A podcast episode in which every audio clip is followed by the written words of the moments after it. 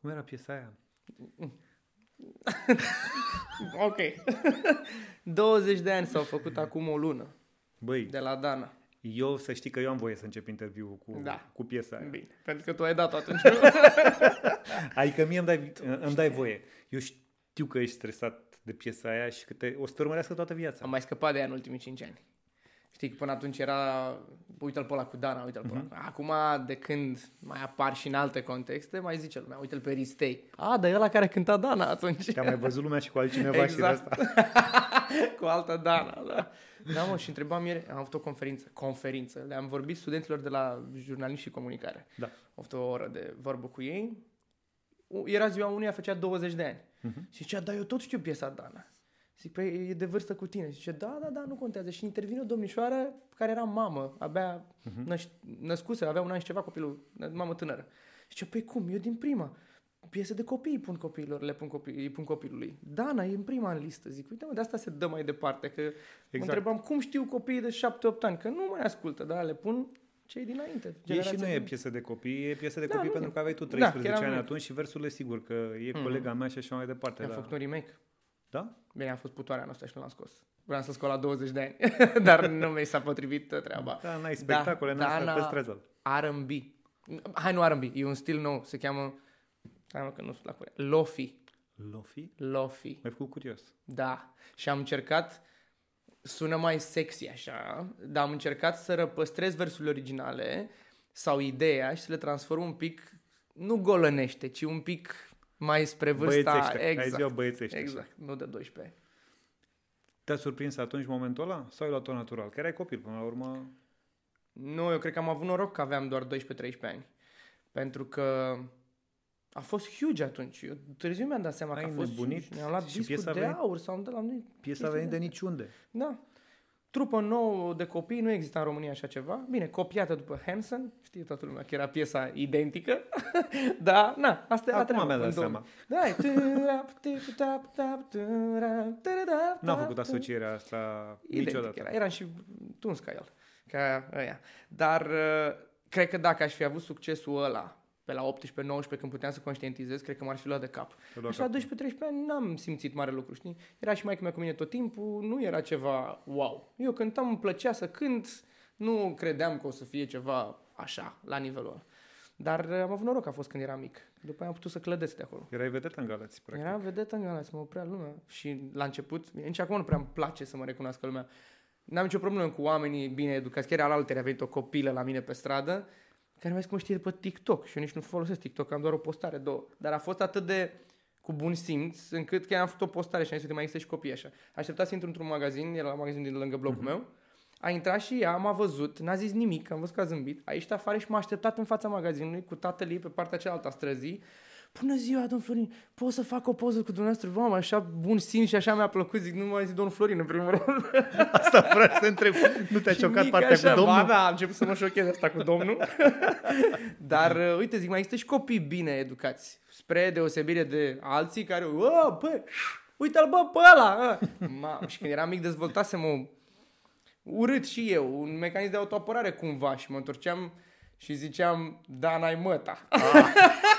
cu mama de mână și aveam 14-15 ani. Cu și măta și ce mama îmi zicea? zicea, nu mai vorbi așa, nu e frumos. Zic, da, mă, da, mă stresează. Nu, că așa e, ești cunoscut și trebuie... Da, da, mi se pare că și eu când l-am văzut prima oară pe, pe Bitman, că tot vorbeam, când am fost la el în emisiune, la Dănuț SRL, când eram Da. da. cu Marfar, Da. pentru mine era huge Bitman, adică era artistul preferat din țară și trupa preferat. Când l-am văzut, doar m-am zis, e, bă, domnul Bit, ia fă o poză cu mine. nu, doar m-am bucurat de context, dar, na, generații diferite. Așa este. Dar uh, că ai amintit de, de uh, Bitman și de toată evoluția ta, Marfar, mă rog, poate trecem puțin și Mhm. prin uh, uh, evoluția asta a ta. După Dana a urmat o perioadă Da, după da, În care nu s-a perioada mai cu întâmplat Dana nimic. A durat 2000-2005, trupa Amicii. Am mai scos noi vreo două, trei piese bune și alea am făcut și o colaborare cu DJ Bob. Am fost primul artist care a făcut Știu. o colaborare cu un artist străin. V-ați întâlnit cu el sau doar ați Uh, înregistrat Ne-am separat? întâlnit odată, dar am înregistrat separat. El avea piesa deja trasă, dar ne-am întâlnit odată la Roton. Era tot la Roton și el.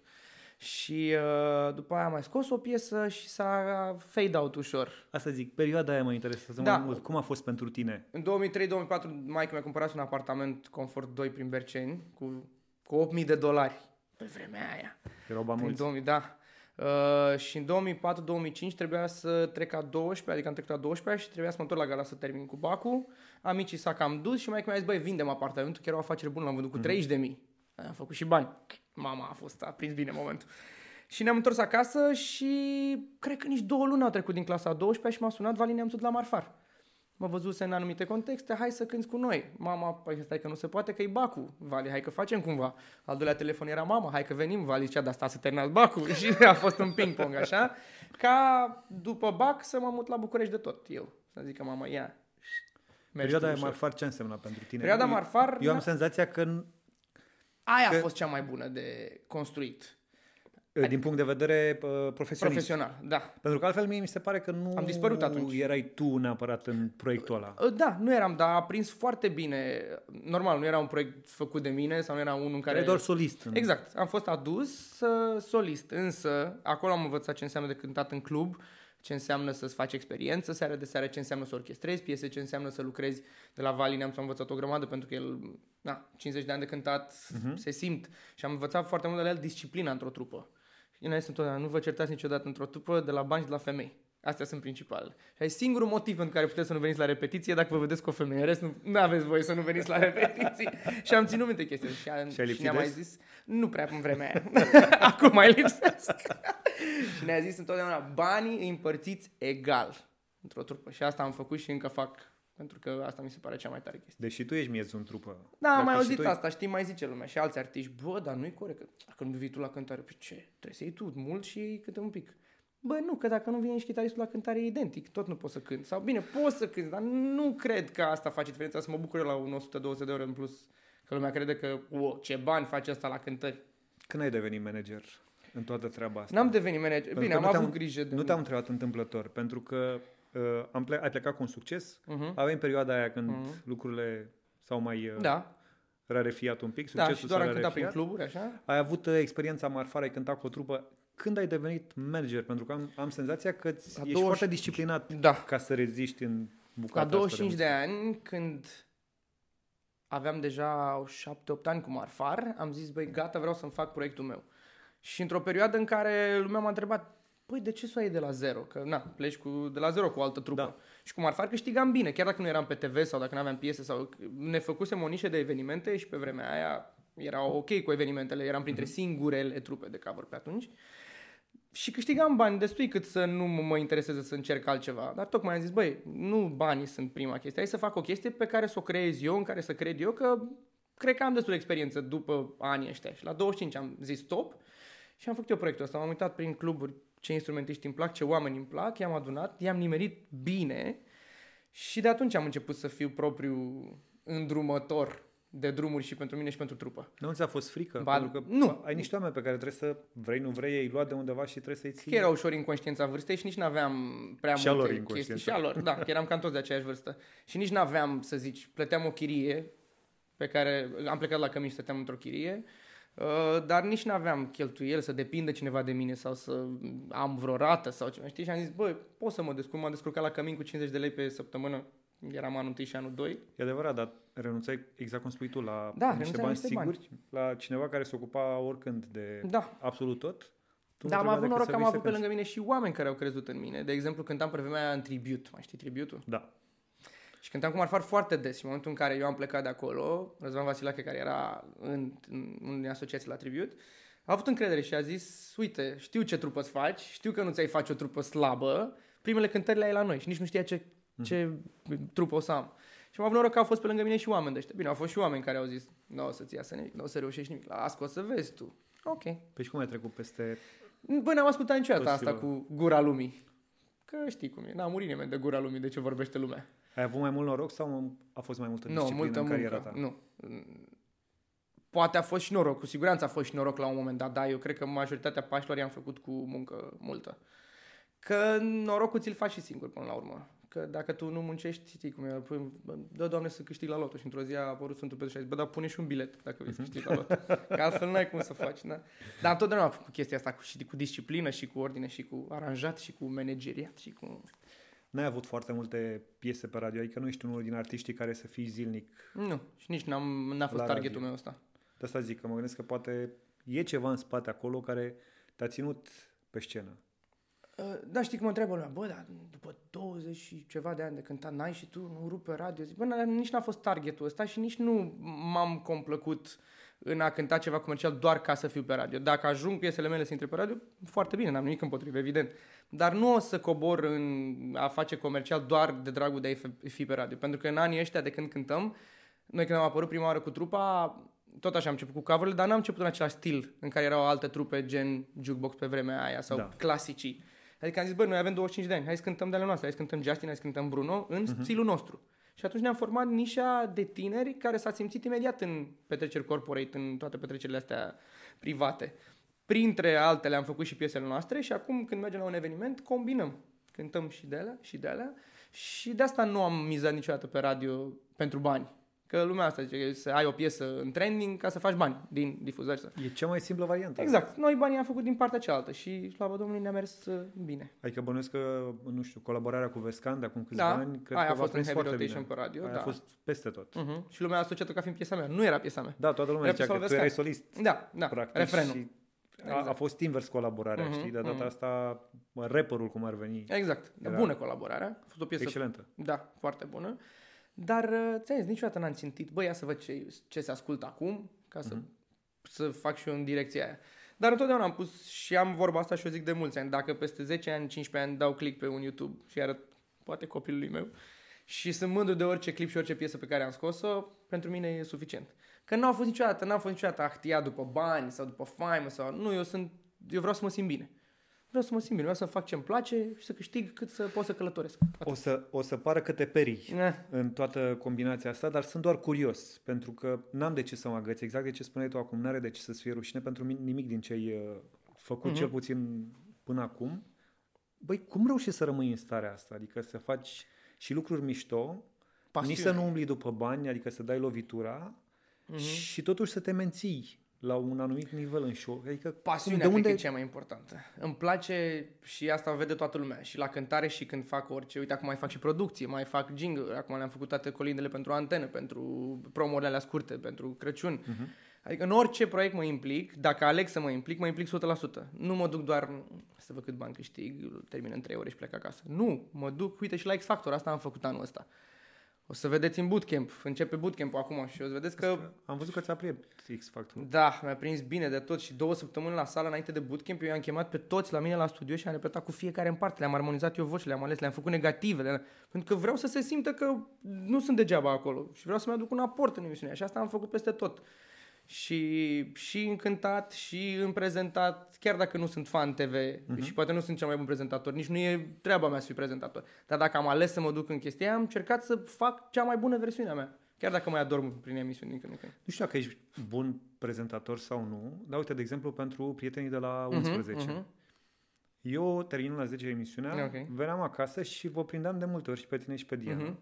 Era o senzație Este o combinație. tare ciudată, pentru că nu aveam senzația că voi faceți un interviu acolo când aveați Mhm. invitați. Și O aveați discuție foarte mulți. prietenească, așa, nu? Era o discuție prietenească și era, era ciudat, Mhm. pentru că nu erați lângă mine în living-ul meu, erați la televizor. Mhm. De asta zic că nici nu cred că trebuie să te pricepi foarte mult la chestia asta, ci pur și simplu să o simți. Natural, da.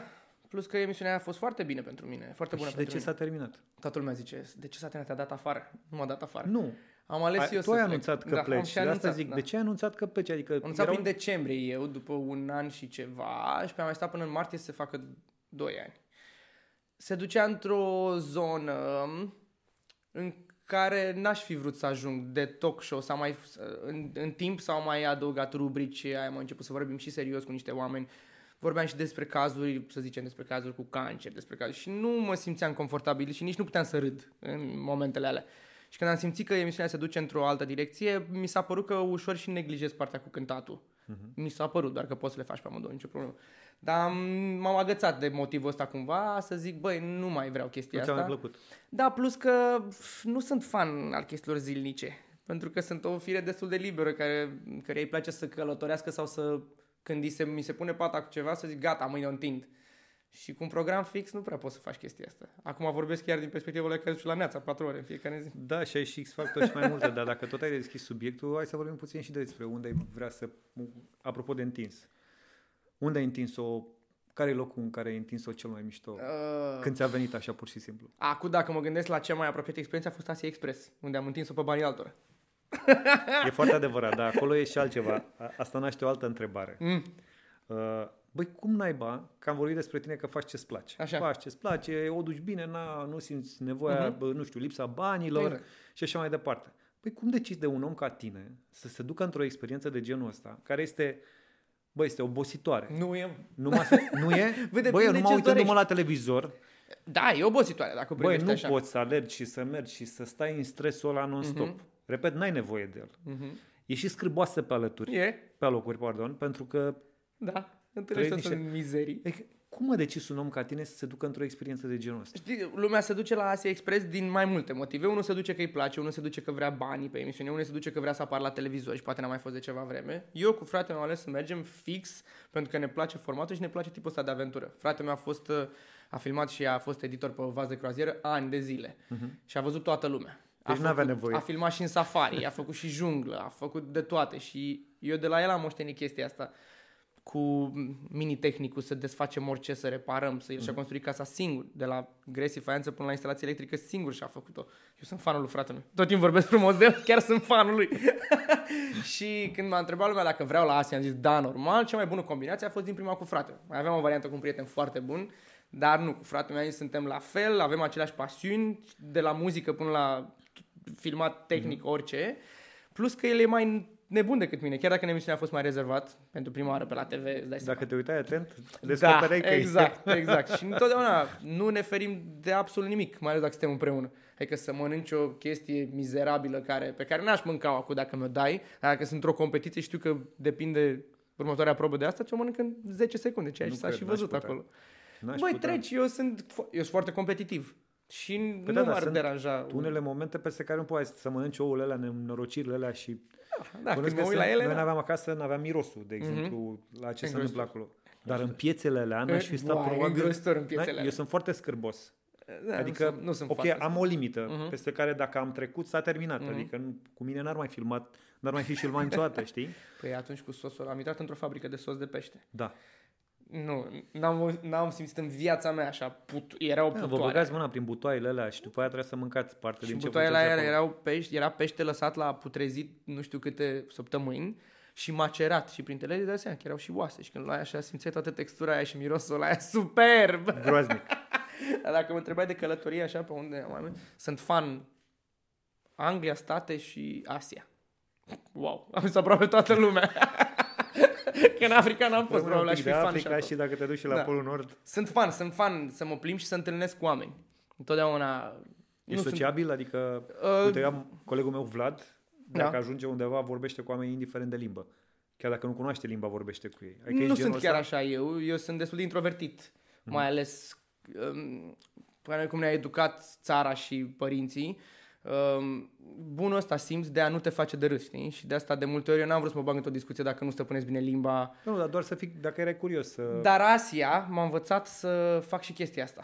Ceea ce n-aș fi crezut vreodată, să intru în vorbă eu cu oameni. Eu n-am abordat, dacă îți vine să crezi, până la vârsta asta, până pe la 30 de ani, în viața mea o fată n-am abordat-o eu din prima. Pentru că nu... Lasă salut, că sunt n-ai avut Florin. nevoie. E bine, da, mulțumesc că n-am avut nevoie. Dar nu știu Când ce dai o să piesă zic. la radio la 13 ani, Ai. scuze-mă. Uite-l pe la drăguț. și eu zic, bună, sunt Florin. Și după aia, Bă, care ce a sunt următoarele crescut, întrebări? ce mare s-a făcut Da. la micu. Ha, ha, mai vorbim puțin de dar. Ce vreme frumoasă. Ce... Da. Dar asta m-a învățat că dacă ai puțin... Îți trebuie puțin... Tu... Fratele meu are un pic de tupeu. Mhm. Uh, el e fix invers. N-a avut tupeu în fața camerei, de asta n-a continuat cu cântatul. El și el cântă foarte bine. Eu am fost ăla cu mai multă dezvoltură în fața camerei, dar el are tupeu în viața de zi cu zi un pic mai mult decât mine. Și am învățat că dacă bați la ușa potrivită și cu atitudinea potrivită, e imposibil să nu găsești un om care zâmbește și care să te primească. De chestia asta m-am ferit întotdeauna. Dar când mă duc într-o țară străină, da, eu, eu nu... Îmi place România aia și n- aș rămâne aici doar ca să încerc să schimb ceva, să aduc un aport. Uh-huh. Cred că în asta constă naționalismul și simțul civic. Nu sufăr de fals naționalismul de ăsta no, străinii sunt ceva nasol. Nu, străinii sunt ceva bun de la care hai să luăm numai părțile bune. Corect. De asta zic întotdeauna. Și de asta mă duc în alte țări și să văd cum trăiesc alții, cum sunt educați alții, să înțeleg mindset-ul, să înțeleg că, uite, de curând am înțeles că, printr-un studiu personal, că noi suntem cam cu o generație în urmă la mindset față de Anglia, de exemplu. Eu gândesc probabil cam cum gândește o mamă de 50 ceva de ani acolo. Că asta a fost diferența între generații, între a accepta gay, între a accepta minoritățile, între a accepta alte chestii care la noi încă sunt subiecte tabu. Dar lumea zice, da, păi stai, că dai exemplu numai străini, ce românii noștri. N-am nicio problemă, mă mândresc și apreciez tot timpul când văd ceva mișto și la noi, dar... Pe de altă nu... parte, ai văzut ce repede ne adaptăm la tot ce înseamnă civilizație când mergem undeva? Absolut, respect tot, dar nu, acolo când o respectăm de frică în altă parte. Nu știu dacă e neapărat de frică. Din bun simț, zici? Eu cred că e, da, cred că da. totuși e și parte bun Da, din bunul simț că îi vezi pe alții că nu fac și nu vrei să fii tu singurul da, care să fie oaia neagră. Adică chestiile astea da. simple, da. nu mai treci pe roșu, exact. nu faci lucruri. Nu arunci pe jos. A, înveți să stai la coadă la un magazin și dacă sunt uh-huh. 5 persoane în fața ta, nu te mai deranjează uh-huh. aici, ai pufăi. Nu parchezi pe colț la intersecție, că e idiot la mine, dacă te uiți acum și mă vezi, în fiecare dimineață e același idiot. E Așa? Un, e un magazin fix pe colț la ieșirea mea după stradă și are parcare un pic mai încolo, tot pe stradă. Bloc marcat. Nu, el o pune fix pe colț pentru că acolo e magazinul și el coboară să-și ia. Și am zis, păi ăsta merită să ia o șurubelniță. Dacă o găsești zgriată, eu am zgriat-o. Asta. nu îndemn la violență. Dar mi se pare o bine. lipsă imensă Mașina de bun nicio vină. N-are nicio vină, corect. Da, bine, asta e o bolă națională. Să, dacă ai nevoie, cu mașina în magazin. Da, dacă ai nevoie de ceva, ai parcat fix da, în dreptul acolo. ușii. Că nu mergi pe jos. Exact. Și poți să blochezi toată strada uh-huh. dacă e nevoie, pe tine nu te interesează, dar ai pus avariile. Mm, da, ai gata. văzut că avariile... Avaria scuze. Bă, dar te salvează dacă ai pus avariile, nu trebuie să mai dai nicio explicație. Am pus avariile. Mai am o problemă. Chiștoacele aruncate pe geam. Mai merg cu trotineta. Până s-a făcut frig, nu am trotineta mers și mă opresc, iau ghiștocul și l arunc înapoi. După care fug, bineînțeles, că poate dau de vreun tâmpit. Tu nu ți-ai luat-o până Eu nu mi-am luat-o încă, îmi zice lumea, până o să te omoară în un trafic. Dar nu pot, nu pot și mi se, pare că, mi se pare că chestiile astea mărunte fac diferența educația asta de aici pleacă, de la a nu arunca pe jos, că de aici îți dezvolți tu alte nenorociri pe care le faci. Că dacă n-ai măcar chestiile astea de bun simț elementar, ce pretenții să am eu la alte păi și tu de ce le ai și cel de lângă tine nu le are? Bă, ok, vine probabil... și din educație. Da, vine din Sunt educație. convins că și părinții au, sunt, da. sigur părinții au un rol foarte important, școala pe care o faci da. și implicarea ta în uh-huh. a face o combinație între cele două. Dar cum ajungi ca tu să n-arunci chiștocul ăla pe jos și cei de lângă tine să o facă? Adică de ce crezi că e așa? Mm, nu știu să-ți răspund la întrebarea asta, dar știu doar să zic că acum 10 ani poate aruncam o hârtie pe jos și nu mă uitam înapoi. Dar, uite, mi s-a întâmplat și alaltă ieri uh, un lucru mega banal. Îi deschid ușa noastră de la poarta de la bloc cu bănuț de la. Uh-huh. Și o deschid și când o închid, dacă nu ajunge până la capăt, magnetul ăla nu face click și nu se trage. Da. Și am momente în care ajung chiar până la scară și aud că nu s-a închis și zic, hai mă, două n de ușă. Și pe aia ajung în fața ușii și zic, hai mă, cum să nu mă întorc să o închid? Și Corect. mă întorc și o închid. Bravo. Pentru că nu mi se pare că e o chestie care îmi ia o grămadă de timp sau, sau pe care, de, de ce n-aș face De ce să nu mă întorc să închid? Sau dacă arunc ceva, iar mă iau de un om, m-am certat cu el într-o bancă. Intru în bancă, stăteam la coadă. Și iese mm, chitanța de la bancomat, coșul de gunoi în colț, face cu asta mototor și o aruncă. Și bineînțeles că a aruncat-o fix pe lângă coș. Și am stat, am stat, am stat. Am mai scos o chitanță, am mai făcut la fel, a aruncat-o și pe aia și pe lângă. Și eu zic, ați aruncat, ați aruncat pe lângă. E, păi ce, dacă e coșul acolo. Și a, a plecat. Și m-am dus și le-am luat și le-am astea n-am să le înțeleg vreodată. Și nu știu, da, cred că de acasă vin, din educație, dar cred că ți le și dezvolți tu pe drum. Trebuie să-ți pese un pic de omul de lângă tine. Cred că da, asta e respectul față de la de lângă tine. Asta Am e și cu masca. Respectul e pentru, nu pentru mine, pentru tine port masca. Și vreau și tu să o porți pentru mine. Am văzut că te implici, cel puțin public, ai tot soiul de... Da, de postări. De postări și de păreri. și am bloc de postări. să zic cine dă bloc? Cine dă Primăria bloc? sectorului 1, Primăria Capitalei, Primăria Sunt Jos cu toți? Cu toți m-am luat. Bă, și nici măcar nu injur. Doamna Gabi ți-a dat bloc? Oh, oh, oh, în nu ești prieten cu doamna 20 Gabi? de secunde cred că am luat bloc de la doamna Gabi. Și doar pentru... Am fost un comentariu atât de... Soar. M-am abținut a fost o postare, nu știu, dacă care m-a surprins atât de tare în mod neplăcut, încât am comentat doar atât. Wow! Semne exclamări. Băi, bloc în 15 secunde, ceva de genul. După care am comentat și pe pagina uh, soțului dumneai, am primit și acolo. După care am comentat pe pagina primăriei, am primit și acolo. După care am comentat primarului de la St. George, băi, ăla de, așa pus filmulețele alea pe net în care da. umilea pe copila aia mică, am primit și de acolo. Am, am, sunt bine abonat. Acum sper că dacă s-a schimbat administrația să-mi scoată și mie blocul. Vreau să mai comentez. Așa că dacă zici tu domnul Nicușor, dar la mine Domnul Nicușor, doamna Clotild, dacă se poate da. să-i dați am bloc lui Florin. și că promit, nu jur, nu vor, dar mai am și eu păreri. Auzi, dar nu crezi că te afectează, nu-ți afectează nu. cariera a, nici nu mă interesează. Părerile astea? Nu. Pentru că unii sunt uh, de acord cu tine, alții nu sunt de acord cu tine și în general ai văzut pe Facebook, nu Știi, avem foarte multă răbdare. Toți au păreri. Dăm la, da, dăm la, dăm la oase agresiv. din prima. Mamă, ai că tot timpul, că mai citește ce prostii scriu eu. Și vede că eu și răspund. Eu răspund și la Neața pe pagină, răspund și la X Factor pe pagină, să am, am bifă de aia, de top fan acolo, sunt primul care vorbește. Îmi place să răspund oamenilor. Deci erai top fan și la doamna Gabi. Și eram, eram și la filmări. și mai mi băi, nu te mai certa cu ei că îți pierzi toți fani. Așa. Băi, și eu le zic în momentul ăla. Nu aș vrea să am fan pe unul care scrie în modul ăla sau care gândește în modul ăla, așa că nu mă interesează să pierd niște oameni pe care oricum nu i-aș vrea ca mhm. urmăritori. Și îmi place să construiesc bula mea, comunitatea asta care mă apreciază și ca om de cântă și ca om de postează și să vorbim noi acolo unii cu alții și să schimbăm păreri. Pentru că eu vorbesc și am și oricum nu rezolv nimic. Și eu zic, ba da, rezolv, că un om din 100 dacă îl întorc, nu să zică exact cum am zis eu, să aibă părerea mea. Să-și pună și să-și pună măcar întrebarea. Ba, să privesc asta și din alt unghi. Că despre asta e toată dezbaterea. Că eu pot să am cu tine două păreri diferite acum, dar poți să eu accept și pe a ta. Poate nu-ți de acord cu ea. Corect. Dar e a ta, pentru că din ce știi tu, aia e părerea ta. Dar nici să mă susțin pe a mea, zic, da, bă, asta e adevăr absolut și eu doar după asta mă ghidez. Nu. Și de asta îmi plac dezbaterile. Unii, nu. reacționează corect la dezbateri. E din ce în ce mai acută treaba asta de când cu... E, e. Cu netul. Am intrat în pandemie. Uh, toată lumea acasă, toată lumea exact. pe net.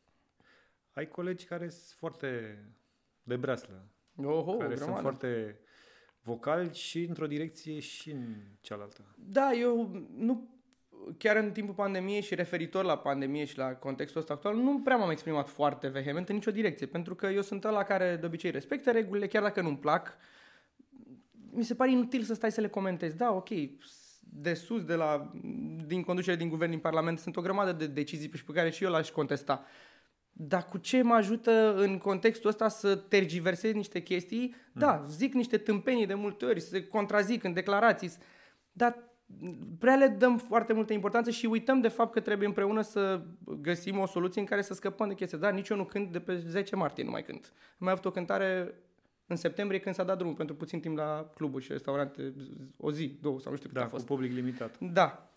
Dar nici eu nu cânt două luni, nu mă plâng. Am, am încercat să fac și altceva și cred că adaptabilitatea e foarte bună. Adică sunt mulți care zic și ce fac acum, să mă apuc de altceva? nu zic să renunți la cântat, dar zic că în momentul în care 8 luni nu poți să-ți faci meseria și nu poți să o faci din motive obiective, nu, nu poți să o faci că să-i sa năzărilul ăla să zică că tu nu mai cânti. Nu, tu nu ai unde să cânti din cauza că s-au închis niște restaurante sau s-au închis petrecerile sau s-au închis chestia asta. Da, da, construcția lor e că le-au închis special ca da. să afecteze o întreagă industrie. Da, da, vezi, asta e gândirea. De genul ăsta. Gând, mi se pare că asta e gândire superficială. Eu nu muncesc din cauza că nu vor să muncească. Nu, nu muncesc din cauza că trebuie să respect niște reguli pentru ca toată populația să treacă mai ușor peste chestia asta. Și în momentul ăsta ce pot să fac? Să-mi plâng de milă 8 luni și să zic a, da, ăștia sunt de vină, vor să mor de foame, sau să găsesc să fac ceva 8 luni, nu mă reprofilez, găsesc ceva în domeniul ăsta, produc o piesă, sun la antenă, aveți nevoie să vă fac un jingle de Crăciun, orchestrez chestia, fac... De ce în astea 8 luni artiștii nu fac 10 albume și când se termină chestia asta să bubuie?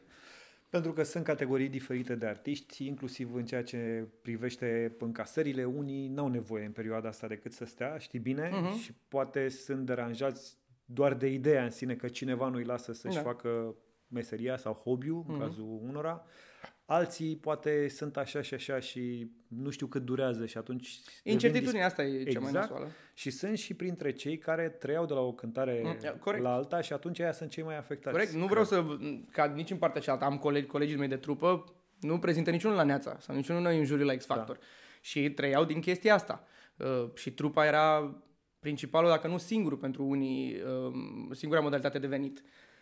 Am înțeles cu toții, am, și noi am drămuit niște bani pe care i-am mai avut în firmă pentru anul viitor din avansuri și am mai împărțit din ei pe perioada asta. Acum am aplicat pentru granturi, încercăm să facem tot ce se poate în mod legal.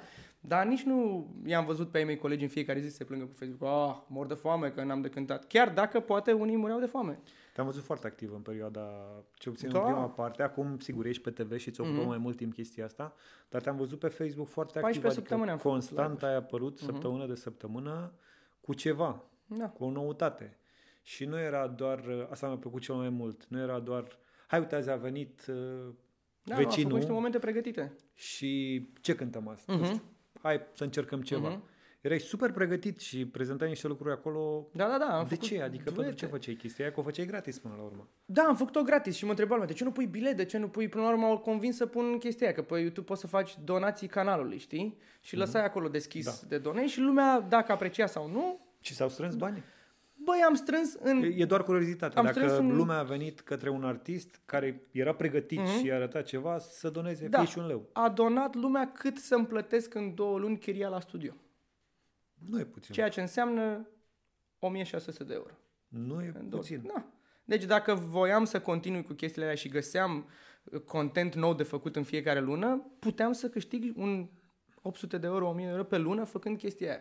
Dar le-am făcut 14 săptămâni, adică 3 luni și ceva și e greu după atâta timp, deci 14 ediții în care am încercat și cu invitați și concerte cu noi la sală și fără lipsă de modestie arătau și sunau bine, adică când lumea dădea un play nu vedeai o filmare cu telefonul, ci vedeai la noi în sala de repetiții cu trei camere, multicam, cu sunet bine Sunetul de tot. era brici. Da, că întotdeauna am mizat pe chestia asta cu sunetul. Aduceam colegi de la Neața de, să-mi filmeze, să monteze, să...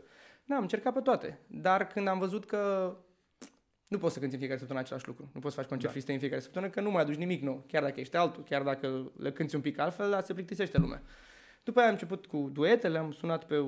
Ștefan Bănic m-a sunat el pe mine într-o duminică să mă felicite pentru sesiunile Ce-ai live făcut? Da. și să hai să facem și noi ceva împreună. Că și eu stau acasă, hai să facem. A fost el acasă cu un microfon, Hai, trebuie doar să vrei să faci ceva. Corect. Ai amintit Neața mai devreme? Mhm. Cum e să te trezești dimineața? Eu oricum, de, de, din... Nu mai da capul pe spate așa, Din că am pe- senzația că arunc o să țipești. Așa e poziția. Ăla a fost un moment la Neața. Viral. Ăla a fost un moment viral la Neața, când te-au surprins că Da. erai, ce făceai? Moțăiai acolo sau Moțăiam doar ai închis spre ochii? dormeam. Uh, terminasem filmările la bootcamp la uh, X pe la 3 jumate dimineața. Am ajuns acasă, bineînțeles că nu aveam cum să adorm imediat cum ajung acasă. Am stat până pe la un 4 jumate și telefonul a sunat la 6 jumate. Și să că eram leșinat. Și știi că ai boostul ăla, când nu dormi, ai prima oră boostul ăla când te-ai trezit, vuf, dar după aia când te lasă toată energia, s-a terminat. Și am prins un moment în care era o discuție care nu mă viza în emisiune și am zis, bă, cred că închid puțin ochii. Și m-am lăsat un pic pe spate, cu casca în ureche, deci auzeam ce vorbesc Da, da, da, Răzvan da. și Dani. Și am zis, "Aia, dacă mă întreabă ceva, imediat sunt pe fază. Și m-am căzut un pic pe gânduri așa și n-am mai fost atent ce e în jur și la un moment dat am auzit liniște, da, liniște, liniște. Și, și am zis, se întâmplă ceva în momentul ăsta. Și când am deschis ochii, am deschis direct pe Dani, care râdea de... am moțăit, ce să... se mai întâmplă. E foarte real ce se întâmplă acolo. Adică e, Da, asta e, e- foarte e. mișto. În, Și îmi place gașca, de asta m-am dus. Cum te-ai adaptat? Asta e, hai să revenim. Cum te-ai adaptat? Cum e cu 300 de Cu dimineața? 300 de dimineață n-am avut problemă, pentru că de la prietene la 11, chiar dacă era emisiunea pe la 11, m-a disciplinat și timp de 2 ani m-am trezit în fiecare zi la 9. Și am început să mă trezesc din ce în ce mai devreme. Am... Sunt de acord acum cu toată chestia asta pe care mi-o ziceau ăștia mai în vârstă decât mine. O să vezi tu că o să te trezești din ce în ce mai devreme, că nu o să mai poți să dormi până la prânz. Și așa e. Uh, Poți să faci o grămadă de chestii dimineața până în 12, mai bine decât noaptea. Eu obișnuiam să lucrez noaptea pentru că nu-ți mai sună telefonul, după 8, după 9 nu te mai caută nimeni. Dar nu e aceeași energie. Dimineața e bine de tot. Și acum am început să mă trezesc la cât? Eu am noroc să stau foarte aproape de studio. Altfel nu m-aș fi dacă stăteam undeva în Berceni, să mă duc până în- la Pod Constanța, acolo în Excelsior, nu cred că m-aș fi Nu dus te-ar o fi oră. Dar sunt foarte aproape, fac un minut cu mașina, 5 cu trotineta. Sau 3 cu trotineta. Da, uneori fac mai puțin cu trotineta, că se face foarte mare aglomerație acolo. Și acum mă trezesc de vreme. Uh, Prima lună a fost ok, mare energie, dar acum am început să văd că se poate și cu mai puțin somn și am început să mă culc un pic mai târziu. Adică înainte n-a, nu mai depășeam 12 noaptea. Și mă trezeam pe la 6 jumate, 6 ore jumate suficient. Acum mai prind un 12 jumate, un 1, un 1 jumate, uite, 6 noapte am stat și dimineața mă resimt un pic. Dar pentru că îmi place și pentru că mă duc dimineața și știu că începem să râdem de la 8 și 5 minute, când alții încă nici n-au făcut ochi, atunci vin cu drag la emisiune. Și... Crezi că o să te țină și după ce o să înceapă cântările? Uh, nu privesc niciodată în viitor și n-am zis niciodată rămân în contextul ăsta 10 ani sau rămân. Nu, rămân cât mă simt bine, cât aduc un plus emisiunii dacă l aduc și sper să-l aduc. Uh, și rămân până când o să mi se pară că în altă parte o să dau un randament mai bun sau o să mi se pară că nu mai sunt potrivit într-un context. De asta plec și aleg tot timpul să schimb chestii și să... Chiar dacă gândesc pe termen lung eu, de foarte mult, în tot ce fac gândesc pe termen lung. Dar niciodată nu mă găsesc de o chestie dacă nu e locul meu acolo. Te văd așa ușor, mai, A, mai colorat în obraj. Mai colorat. Nu, că mă, mă dau eu cu de mai alb așa ca să par mai bătrân. Da? E de, că e de la vreme. Sau e de la X Factor? S-a adus în ultimii doi ani, s-a adus așa păruțul. Și că semăn cu maică mea, maică mea albit de vreme. Dai că mi-a târziu. Fratele meu încă 40, face 45. Se ține bine, n-aș fi zis că Da, e... da, da. Păr negru, zvelt. Foarte, foarte bine, da. bravo. Da. Zim de X Factor. X Factor. A venit, știi că lumea tot timpul zice anul ăsta, ce an prost cel mai bun an a fost pentru mine. Băi, pentru tine, da. Cel mai bun. Am văzut că e cel mai bun an. Cel mai bun an și din punct de vedere personal și din punct de vedere profesional. Bun de tot. Îl zic cu jumătate de gură când zic chestia asta, pentru că e, poate e aiurea, zice mai uite asta. E, e foarte colorat când... că ziceam de culoare. Anul da. tău. este, este și colorat. Dar X Factor a venit într-un moment în care nu mă așteptam deloc, pentru că deja se făcuseră cărțile pentru X Factor. Mai erau două săptămâni să începeau filmările. Au a avut un suflu nou X-Factor anul ăsta, s-au întors Răzvan și Dani. Eu am militat întotdeauna pentru ei, pentru a prezenta sunt chestia asta. Pentru, că, pentru prezentare. Exact. Și mi se pare că se simte de la an la an că sunt din ce în ce mai bun, alt tip de umor, alt tip de replici. De fapt, nici nu știu, sunt și ei, nici nu știu dacă mai sunt prezentatori, sunt un un cuplu. Stella și așa. da, ăla e genul de prieteni care și prezintă, care se distrează. Nu mai zi de două ori că îi fură catena pentru reclame. nu, nu, nu. Au alt sunt pe sector încă. Dar Răzvan și Dani cred că sunt cea mai bună combinație pentru că ei pot fi și haioși, dar și când e un moment de seriozitate să anunțe câștigător, da. poate să fie și serioși și să-ți transmită ție chestia asta, știi? Și peste toate asta te poți și plezni dacă meriți. Exact, exact. Într-un exact. mod din care să nu-ți mai uh-huh, revii. Uh-huh. Și eu mi-am tot timpul de vocea lui Dani, când a pronunțat acum șapte ani. Câștigătorul este Florin. Tot timpul când în emisiune îmi zice, mă strigă Florin, tresar, e aceeași, același ton, aceeași intonație și mi-aduc aminte cu plăcere și de asta, și asta a fost un motiv care să mă ducă spre X Factor, că mi-a plăcut contextul. N-aș fi intrat într-un context în care nu eram mulțumit de colegi, de juri, de prezentatori, uh-huh. de... Și nu știu dacă am fost printre ultimele soluții în juriul la X Factor, dacă nici am contează. fost, nici nu mă interesează. Da. Important e că m-am dus acolo și că am primit după... Noi am terminat de filmat deja X Factor. Nu știm cine a câștigat pentru că am filmat cu patru finaluri posibile, ca la Ai Umor, de exemplu. Da. Pentru că o să voteze lumea real time, atunci dar o să bage caseta câștigătoare. Sărace concurenți. Ce, ce simți Nu știu, dar eu vreau care... să câștig eu și grupul meu cu care am ajuns în finală, pentru că am avut cel mai frumos final, m-am bucurat cel mai mișto. m-am bucurat cel mai real. nu vrei să câștige Delia? nu, îmi pare rău, anul ăsta sunt egoist. Și, și are de ce vota lumea. nu pot zic mai multe, dar începe. Sigur, abia da. acum începe să fie interesant. De când încep uh, deciziile în X-Factor. Și am avut niște momente în X-Factor uh, mai grele decât momentul când am fost pe scenă la X-Factor. Pentru că tu stai acum în juriu și îți dai seama că am avut grupuri și de adulți și de copii și formate și deja formate venite. Uh-huh. Bă, și te implici în momentul în care îi chem la studio și tragi cu fiecare voce și le armonizezi și dai energia către Păi și când e momentul să alegi, pentru că anul ăsta, fiind contextul așa, n-ai mai putut tu să ajungi, de exemplu, cu două grupuri în finală și cineva să ajungă cu fără niciun concurent, ci fiecare mentor a avut da. reprezentantul lui în finală. Dacă s-ar fi votat, eu zic că ajungeam cu două grupuri în finală. Dar e prost în momentul ăla la final, când tu trebuie să alegi, ești în bootcamp, în semifinal și tu trebuie să alegi unul care să mergi în final.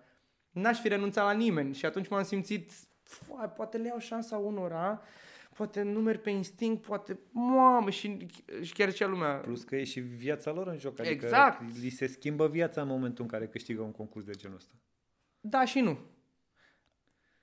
Pentru că poți să-ți dau și argumentul că dacă doar îl câștigi și nu mai faci nimic, nu se mai aude nimic de tine. Uh, în cazul tău n-a fost... Eu sunt un caz fericit. Tu erai deja pe piață, cum s-ar spune, da. ai venit, ai câștigat și, și te-ai bucurat, cred că, mai mult de bani.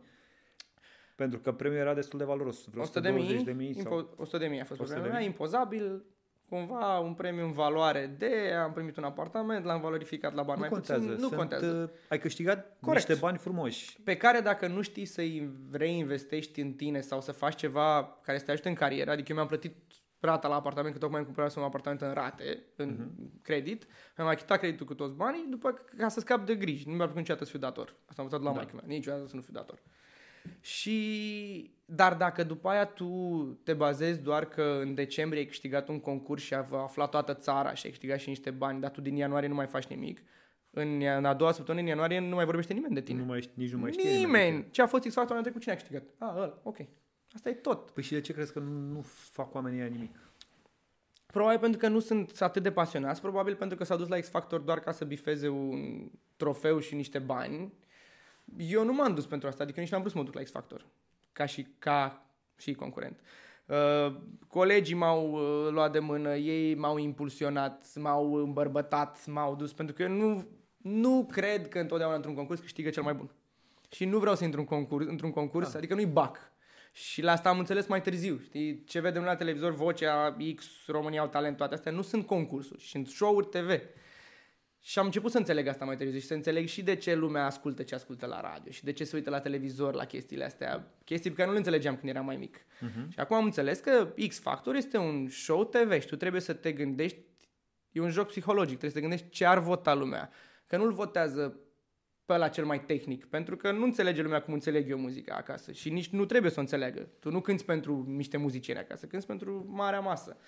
Și chestia asta am înțeles cel mai bine în anul cu X Factor. Am ales eu într-o semifinală să cânt Queen. Zis, mamă, și eu cânt Freddie Mercury, ai nebunit. Don't Stop Me Now și toate alea le cânt. M-a votat nimeni. Mațaie, De ce nu a votat nici măcar cu Freddy? Nu, e că n-am demonstrat pentru ei nimic în piesa aia, știi? Nu era o piesă mega cunoscută. În schimb, Mațaev contra candidatul meu, care avea și carismă, care era un rocăraș, care uh-huh. era mișto, a cântat Bon Jovi It's My Life, care a fost un worldwide hit. Da. Așa, voturi, eu nimic. Ah, ok. Atunci am înțeles și am ascultat și pe oamenii la X Factor care mi-au zis ei ce să cânt în finală. Nu m-au mai lăsat pe mine să aleg. și ai câștigat. și am câștigat, da. Bine, pe de altă parte, piesa cu care te-ai prezentat la... Uh, uh, audiții? La audiții. Grace Kelly. Da, cu aia ai scos, adică orice ai fi căutat, uh-huh. era de găsit în piesa uh-huh. aia. Uh-huh. Da. Avea și publicul. Acum, dacă mă uit în spate, a cântat-o prost. Adică aș cântat-o mai bine acum. Dar, Dar nu-și dă, lumea nu-și dă, adică da. eu nu-mi dau seama. E mai mult bucuria aia. Mie îmi place să ascult muzică, uh-huh. dar bine și eu sunt defect uh-huh. din cauza radioului. Da. Sau datorită, de fapt, aș spune radioului, uh, în sensul bun, că nu caut decât piese catchy, uh-huh. Asta Dar e. tot nu le gândești din punct de vedere de ce a pus armonia asta aici. Nu niciodată. Logic. Niciodată. Mm. Și am avut multe discuții cu artiști de genul dar dacă scot chitara aia, A. știi că e povestea asta, că dacă e chitara nu intră la radio, total fals. Să scot chitara aia și să pun acolo așa și să... Ai. Și zic, băi, în primul rând nu mă pricep. Uh-huh. Deci nu mă pricep. Poți să-mi spui că pui acolo și clarinet. Habar n-am ce e în spatele uh-huh. unei melodii din punct de vedere tehnic. Uh-huh. Doi, dacă tu vii cu chestia aia făcută special pentru radio, uh-huh. odată că ai șanse să nu reușești niciodată Zero. să o, să o nimerești, decât poate din greșeală. Și prostie să targetezi. Și doi, nu ești tu, adică nu o uh-huh. să mhm. mai faci chestia aia, nu o să mai știi la un dat cum să Plus că trebuie să, să înțelegi targetul radioului și să-l înțelegi dacă e același cu targetul tău. Adică, de exemplu, eu nu vreau să mă adresez unui public larg care nu înțelege muzica și nu vreau să cobor, să cobor, că nu fac diferența asta, dar nu vreau să cânt o piesă doar cu patru armonii, doar de dragul de a intra pe radio. Uh-huh. Ci vreau să cânt o piesă în care eu cred și în care mă simt bine și dacă la un moment dat se duce într-o zonă în care radio o să o vrea sau cineva o să o vrea și o să o dea, foarte bine. Dar nu, e prost asta să gândești, hai să fac o piesă de radio. Că n-ai cum să nu și dau o grămadă de exemple, piese care n-ar fi crezut lumea niciodată că vor intra pe radio și au intrat și au spart. De unde apare frustrarea asta că nu ieși la radio și că lumea... Adică eu pot să înțeleg, am comparat de fiecare dată melodiile unui artist cu un copil. Uh-huh. Și mi se pare absolut normal și e dificil să-i spui unui artist, da. băi, piesa ta nu e compatibilă cu uh-huh. playlistul nostru sau... Dar asta nu înseamnă că piesa ta e proastă. Păi da, dar nu... Da, vezi da. că părinții nu înțeleg chestia asta, o iau directe, ca și cum aș spune, știi, ai un copil urât, nu vrei să mai uh-huh. faci unul? Uh-huh. da, eu cred că e din lipsa... E pentru că nu știu ei ce vor să targeteze. Eu am știut din prima că dacă mă duc în zona asta de cântat cu trupa, o să accesez un anumit sector de public, da? Adică am mizat pe firme care au bani să ne cheme, pe firme care fac evenimente mișto. Business, iarăși. Business, da. Și cred că asta trebuie să înveți să gândești nu numai emoțional, pentru că orice piesă pe care o faci tu, ție mm-hmm. ți se pare bună. dar e bună pentru mindset-ul tău și pentru probabil mindset-ul bulei tale. Dar nu e bună pentru radio. La radio se caută altceva și tu dacă nu vrei să... Tu dacă n-asculti radio respectiv, de exemplu, dacă tu nu ești fanul ăla, nu poți să ai pretenția ca tu să compui muzică pentru radio ăla. Adică dacă eu n-ascult în mașină, dau, dacă n-ascult Zoom în mașină sau dacă n-ascult Kiss FM în mașină și nu rezonez cu tipul ăla de muzică și ascult Guerilla sau ascult Europa FM, înseamnă că nu o să pot niciodată să creez muzică pentru segmentul ăla de public pentru că nu-l înțeleg. Uh-huh. Pentru că nu ne adresăm aceluiași, aceeași. Dar internetul acum are o grămadă de putere. Și internetul dă posibilitatea, dacă piesa este foarte, foarte, foarte bună, pentru că mi se pare că a dispărut la noi în orice, și în educație, și în muzică, a, cam, a dispărut pătura asta de mijloc. Copiii de 7-8 da. la școală, 6-7. Ori sunt foarte, foarte slabi, ori sunt vârfuri. Și cam așa cred că e și în muzică acum. Uh, nu prea au mai au loc mijloacele.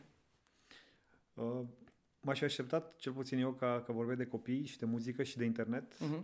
să înțeleagă mai mult uh, noua generație că internetul îi ajută. Cel puțin, pe cei cu muzica, rămânem la muzică. Și că pot profita. Adică uh-huh. până acum 10-15 ani totul depindea de o casă, o casă de, discuri de discuri care îți producea un uh-huh. CD și da. așa mai departe. Era, era destul de costisitor și ajungeai greu în postura asta. Uh-huh. Acum e simplu, ai scos o piesă și dacă ești foarte bun, o pui pe YouTube, e dat drumul și la revedere. Da, știi care e faza? Că acum internetul uh, îți dă posibilitatea să vezi cam la ce nivel ești și mulți nu vor să vadă la ce nivel sunt. Adică tu pui piesa acolo și tu zici că, mamă, ce bună e și faci o mie de view-uri. Și pe zicea, sunt ăia proști când au ascultat-o. păi nu, că dacă era bună, făcea un milion, știi?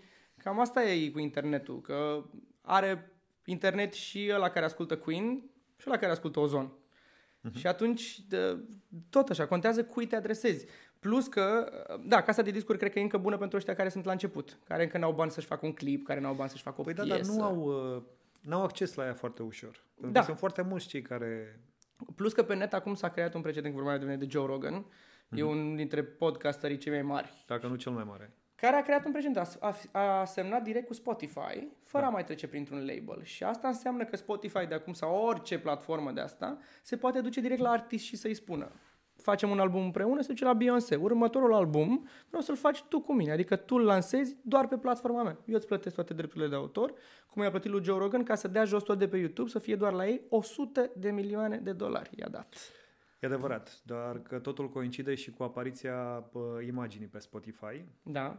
Da. Deci cumva e tot business. Mm-hmm. Absolut. Adică au profitat de momentul Normal. ăsta și au luat omul care să le să fie ambasadorul transformării. Plus că artistul trebuie să înțeleagă, da, vorbeam ieri cu studenții la jurnaliști comunicare, îmi întrebau ce trebuie să fac, cum trebuie să fac să ajung acolo, ce sfaturi ai da, ă, de ce nu mă ia o casă de discurs sau o televiziune dacă eu sunt un artist care cântă bine. Și am zis, nu o privi emoțional, asta e un business. Dacă casa de discuri sau Spotify sau oricine crede că poate să facă bani împreună cu tine, o să te ia. Dacă nu, Sigur. nu o să te ia doar ca să investească în tine că ești tu talentat. Că nu e, ăsta e business și trebuie să fii conștient de chestia asta. Pentru că o să te lovești de ea. Înțelegem cam greu nuurile astea și uite acum m-aș întoarce puțin la X Factor. Mm. Ai un rol destul de... Numai nuuri, da. nu știu dacă e un rol al producției sau... Uh, nu, nu știu nimeni în caz că asta e întrebarea. 100%.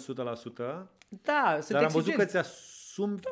să spui ceea ce crezi. Chiar dacă iau hate mult. Bine, iau hate Asta ar trebui să fie, știi, adică ar trebui ca fiecare concurent să o ia Mulți înțeleg, să știi. Primesc mesaje, am primit mesaje o grămadă de la copii cărora le-am dat nu. Și mi-au scris mm-hmm. pe mhm. Instagram că mă apreciază și că mulțumesc. Că, că întotdeauna când dau un nu, nu-l dau și zic nu, nu mi-ai plăcut. Nu, îți explic de ce nu. Adică le explic și le-am zis la întotdeauna că o să fim mai exigenți cu cei care cântă bine decât cu cei care cântă prost. N-am cum să zic unuia care cântă prost și n-are nicio treabă cu cântatul. Da. Ai falsat aici, la aici puteai să lansezi altfel. Nu, o să zic nu și la revedere. Dar unuia care cântă bine, o să-ți explic pentru că vreau să te ajut, că poate o să te dezvolți. Unii înțeleg, unii plâng, unii nu înțeleg, unii te înjură, unii îți mulțumesc. Na, părerile sunt împărțite, dar eu cred că e mai bine să-i zici unui copil sau în primul rând trebuie să le zici părinților. Întotdeauna am militat chestii, la festivalul și la toate. Al meu e cel mai bun, al meu. Și jurații, da, doamne, vai, vai. Nu, domnule, zi-mă din prima, nu toată lumea. Da. Asta este, super. Au plâns și, au plâns și o doamnă de 60 de ani că i-am dat nu. Dar i-am explicat după aia, dar de ce nu sunt bun în contextul X-Factor? Păi, doamne, cântați foarte bine. Dar cântați pentru terasa de la Eforie Nord în colț. Nu că aș, aș avea ceva și nu respect și tipul ăla. Da. Dar X-Factor, formatul, înseamnă să găsești un posibil star pop, în general pop, zic ei. Și dacă eu nu cred că e tot chestia asta, adică poate să vină și unul care cântă mai slab, mm-hmm. dar care se mișcă, care mă spar cu apariția de la, la început. Pe exact, are o treabă. Asta trebuie să înțeleagă lumea, nu-i vocea. Ai avut vreun moment în care cineva ți-a spus un nu și te-a demoralizat? Nu în X-Factor, în general, în cariera ta. Nu prea am ascultat de oameni, nu prea ascult sfaturi, rar le ascult și de la ei mei. Uh, le aud pe toate, dar nu mă ghidez după ele. Dacă se întâmplă să fie avut dreptate, zic, da, ok, am avut dreptate. Dar întotdeauna fac ca mine și am avut o grămadă de nuri. Ți-am și cu trupa când am început prima oară. Nu o să faci nimic. Și cu X, și nu e locul tău acolo, la neaț. Te-ai dus acolo, ești nici coprezentator, nu ești, uite, ești. ok. Nu e nimic, mergem nu înainte. nimic, da, mergem înainte. Apropo de ai tăi și de sfaturile primite de la ai tăi, am văzut că sunteți foarte direcți. Am prins la un moment dat povestea cu franceza, cu mama ta, profesoara da. de franceză și cu șaptele luat. Uh, da, de atunci cred că am învățat eu. Am povestit asta cred că de un miliard de ori. Dar atunci am învățat eu ce înseamnă să faci delimitarea între profesional și personal și asta m-a ajutat și asta am învățat și la Valineamțu după aia, la Marfar. Uh-huh. Acasă mai mea era mama, la școală era doamna profesoară. Nu exista să zic mama la școală și nici exista acasă să-mi facă vreo temă. Pentru că nu, nu se făceau. Și la școală de câte ori, știi că întotdeauna când ai părintele profesor, colegii zic, îl menajează pe ăsta. În plus să-l ajute și la alte exact. materii. Eu știam în clasa a treia, a patra, îmi zice mai că eu nu mi-aduc aminte, franceză de nivel de facultate. Pentru că stăteam cu mai mai pregătea pe ea la facultate și eu le mai corectam lucrări din când în când. Nu cred deci la nivelul ăla eram, pentru că eram și mic, prindeam foarte repede și urechea muzicală te ajută într-o limbă și în engleză și în franceză. Ia Florin, am niște studenți ah. Franceza n-am mai exersat-o de mult, dar uite, engleza am învățat-o singur după ureche muzicală. Dacă în franceză știu să-ți conjung încă toate, la toate timpurile și știu toate regulile, în engleză n-am știut niciodată, dar am luat numai 10 la engleză pentru că... Și să vorbești. Da, și știu, îmi sună bine. Știi că era să completezi cu would, could, should. Și eu habar n-aveam când trebuie să fie would, could, should, dar îl ziceam, ziceam fraza. Și cu could, și cu should, și când vedeam că sună bine, ăsta e. Băi, și cred că nimeream 99%. Apropo de asta, și în muzică faci la fel? Te ajută mai mult cunoștințele muzicale sau urechea contează de multe ori când faci ceva? Ureche m-a ajutat întotdeauna, dar am plusat, eu încă, și asta am început să o fac probabil mai târziu, după ce, cred că de pe la 23, 24, 25, după ce mi s-a dus perioada aia când ești cam puturos pe la 18, 19, n-ai tu chef uh-huh. să faci nimic, doar vrei să da, da, da. tralala. Uh, am început să studiez și încă o fac. Adică studiez încă instrument, studiez singur, studiez sound design, fac mixaj, adică lucrez cel puțin două, trei ore singur acasă la cântat, la orice ține de partea asta de cântat. Și da, te ajută, te educă și experiența de scenă te educă și experiența de pus mouse-ul și de aranjat niște chestii acolo te educă. Dar dacă eu cred că dacă n-ai talentul pe care să lucrezi, e mult mai greu. Și m-a ajutat, mm. papa, papagalii zic eu. Adică m-a ajutat foarte tare și faptul că am ureche bună. Adică mai mea, stai, maică mea m-a dat la vioară la șase ani că a crezut că nu pot să cânt cu voce. Și mi-a zis să facă și băiatul un instrument, că săracul nu prea. și, și a zis profesora de, de, de vioară. Cu Doamne, vioară. ureche bun bună. Și vioara e instrumentul care dezvoltă cel mai mult la ureche. Un instrument netemperat. Netemperat înseamnă că n-ai, n-ai uh, căsuțe pe grif. Adică la chitară știi că ai căsuțe. Uh-huh. Și unde pui degetul, acolo e clar nota aia. La vioară nu ai. Și atunci trebuie să fii foarte atent că dacă pui degetul un pic mai sus, este bine. altă notă. Da, și atunci îți formează ureche. După care am făcut și pian și, și atunci profesor de pian s-a prins. La pian când m-a dat mai mi-a zis, bă, nu vreau să fac pianist, dar vreau să poată să fie, să se poată în compania singur. Și profund dădea piese, Elton John, chestii care să le, pe care să le cânti și cu voce și cu pian. Numai că el mi le cânta înainte. Și eu le prindeam repede și nu se mai uita nimeni pe partitură, îți dai seama. Și după vreun an, doi, m-a oprit și zice, unde ești pe partitură? Habar n-aveam. și mi-a zis, a, tu le vezi. Eu mă uitam ce cântă, după care da. dădeam play la piesă pe net da? și mă duceam cu mâna, după ureche. Și de atunci a zis, ia că le descifrezi tu singur două, patru... Ah, păi zic, nu-i combinație așa. Deci ai și o parte leneșă, nu doar... Uh, am, am, am, am. Păi ce, studiam doar cu el, o, două ore pe, în fiecare duminică și ziceam timpul săptămânii, da, da, da, rup gamele singur, știi cum? e greu, mai ales când ești mic, nu îți stă cap să studiezi, dar acum, acum chiar studiez de plăcere. Pentru că chiar îmi place chestia asta. Mai am doar o singură întrebare mm. pentru tine. Ai fost vreodată trist? Eu nu te știu pe tine decât râzând.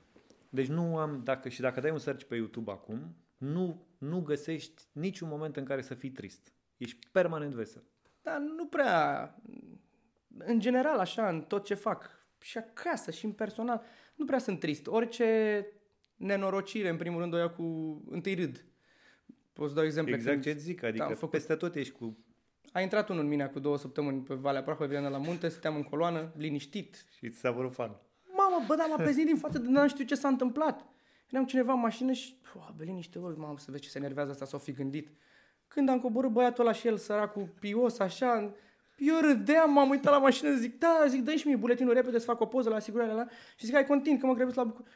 Ăla era, zic, băi, de, de ce ești panicat? O, păi uite, zic, unde mergeai? Mergeam la București, dar acum nu mai merg, zic. ce? ok, zic, hai că ne auzim noi. Nici nu l-am mai sunat, nici n-am făcut nicio amiabilă. Am, aveam o bulitură mică pe bar, nu am mai stresat pe om. Da, cred că degeaba te superi în genul ăsta de, de acțiuni, că nici nu ai ce să schimbi în momentul ăla. Sau cum a pățit fratele meu până, uh, până Asia, ni s-a rupt o chestie la o probă, era, a căzut cerul, până nu ne-a mers nimic în ziua aia. M-a buvnit un râs, de, n-ai, n-ai, n-am de ce să fiu trist. Mai am momente când eu cu mine, cu gândurile mele, să zicem că ai, sunt trist așa pentru ceva sau mă gândesc la niște chestii. Dar nu, în general, îmi place să iau totul cu zâmbetul pe bun. Și cred că e și un mecanism de autoapărare. Cred. Tot ce e posibil. Da, adică probabil o fac și în mod inconștient ca să nu-mi stric starea singur, să nu mai ia gândurile alea. Dar mai am momentele alea de, știi, că se zice că bărbații sunt singurii care pot să aibă the nothing box. Femeile nu, nu poate să aibă momente în care să nu se gândească la nimic. Dar bărbatul poate să cadă așa cu ochii în foc și să nu se gândească la absolut nimic și să ai un moment, mai am, să la pescuit când stai așa și nu trece absolut nimic prin cap și după aia te trezești repede. Tu cum poți să stai degeaba atâta timp? Nu? Nu? N-ai primit Poți să stai asta? degeaba? Eu pot să stau degeaba. Poți să stai... eu, pot să... eu nu pot să stau degeaba. Dar mai am momente când cad Ai așa. latura ta feminină. am momente când stau la și lucrez la, la laptop, cad pe gânduri, dar gândul ăla se duce la un moment dat și mă trezesc că mă uit într-un punct fix așa și Mă, unde am fost, mă? Cred că am plecat două secunde.